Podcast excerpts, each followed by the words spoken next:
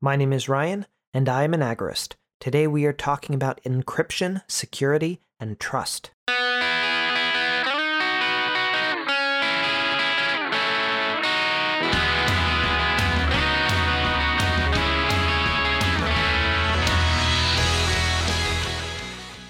Every few years, we once again hear about the federal government discussing ways to get around encryption.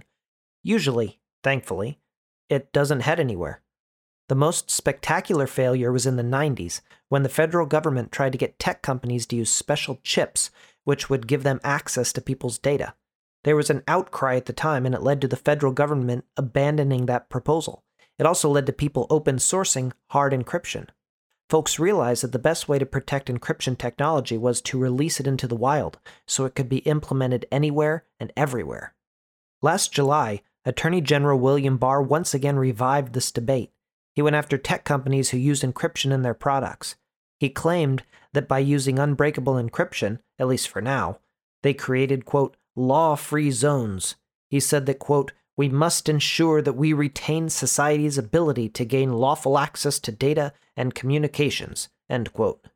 This really blows my mind. Society doesn't have a right to my devices, to my data, to my life. Of course, the reason the feds say that they need the access to encrypted data is in order to stop criminals. Mm, but what's a criminal? Who defines what a criminal is? Obviously, it's the government. Do you see the problem there? But moving on, the tech press often talks of two ways that companies can give the feds access to our data. One is through backdoors, and the other is through front doors.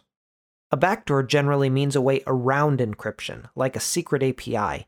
Until recently, that was generally the kind of access that the federal government was trying to get. But backdoors that provide a way for the government to get around encryption are inherently flawed because a backdoor, by definition, is a security vulnerability. It's only a matter of time until it is exploited. These days, I'll often hear how we should provide the government front door access instead. A front door does not in any way break encryption. It doesn't provide a way around the encryption. The encryption is just as strong as if there wasn't a front door.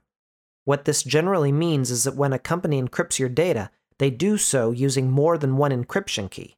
The government has or can be given access to one of those keys if a case arises that they want to get through someone's encryption. Using the special government key, they can decrypt the data and do what they want with it. Proponents of front doors point out how great it is because it doesn't in any way break the encryption. It doesn't add any new exploitable vulnerabilities. It is technically as secure as if the front door wasn't even there. While that makes sense to the statist tech commentators, they seem to miss the major problem with both front and backdoor approaches. Both introduce trust into what otherwise would be a trustless, algorithmic relationship. Unlike humans, algorithms are programmed, they are predictable, you put in X and you get out Y. That's how encryption works. With encryption, you don't have to trust anyone. You have a key and an algorithm, and with those, you can encrypt and decrypt your data. That's what makes cryptocurrencies so great. You don't have to trust anyone. You just hold your encryption keys and get your work done. When anyone introduces an extra party into encryption, whether through front or back doors, they introduce trust into the system. If that's the case, your data security is no longer under your control. It doesn't matter how well you protect your keys. It doesn't matter how well you protect your data. There's always going to be someone out there who has access to your data, and you have to trust that they will be as diligent with your data as you are. On a practical level, anyone with a brain in their head should know that the government is the last group of people you'd ever want to trust with your data security. It doesn't even matter if the government uses third parties to handle the back door or front door or whatever you are still left hoping, trusting that these people will protect your data. Security is only as good as its weakest link, and when you introduce ways around or through encryption, you introduce trust into an otherwise trustless system. Broken security is no security because it takes the power out of your hand and places it in the hands of others. I am not okay with that, and you shouldn't be either.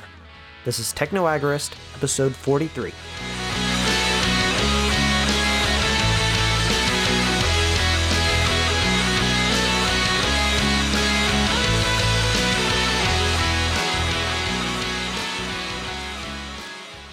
This is an MLGA Network original podcast. Find more great content at mlganetwork.com.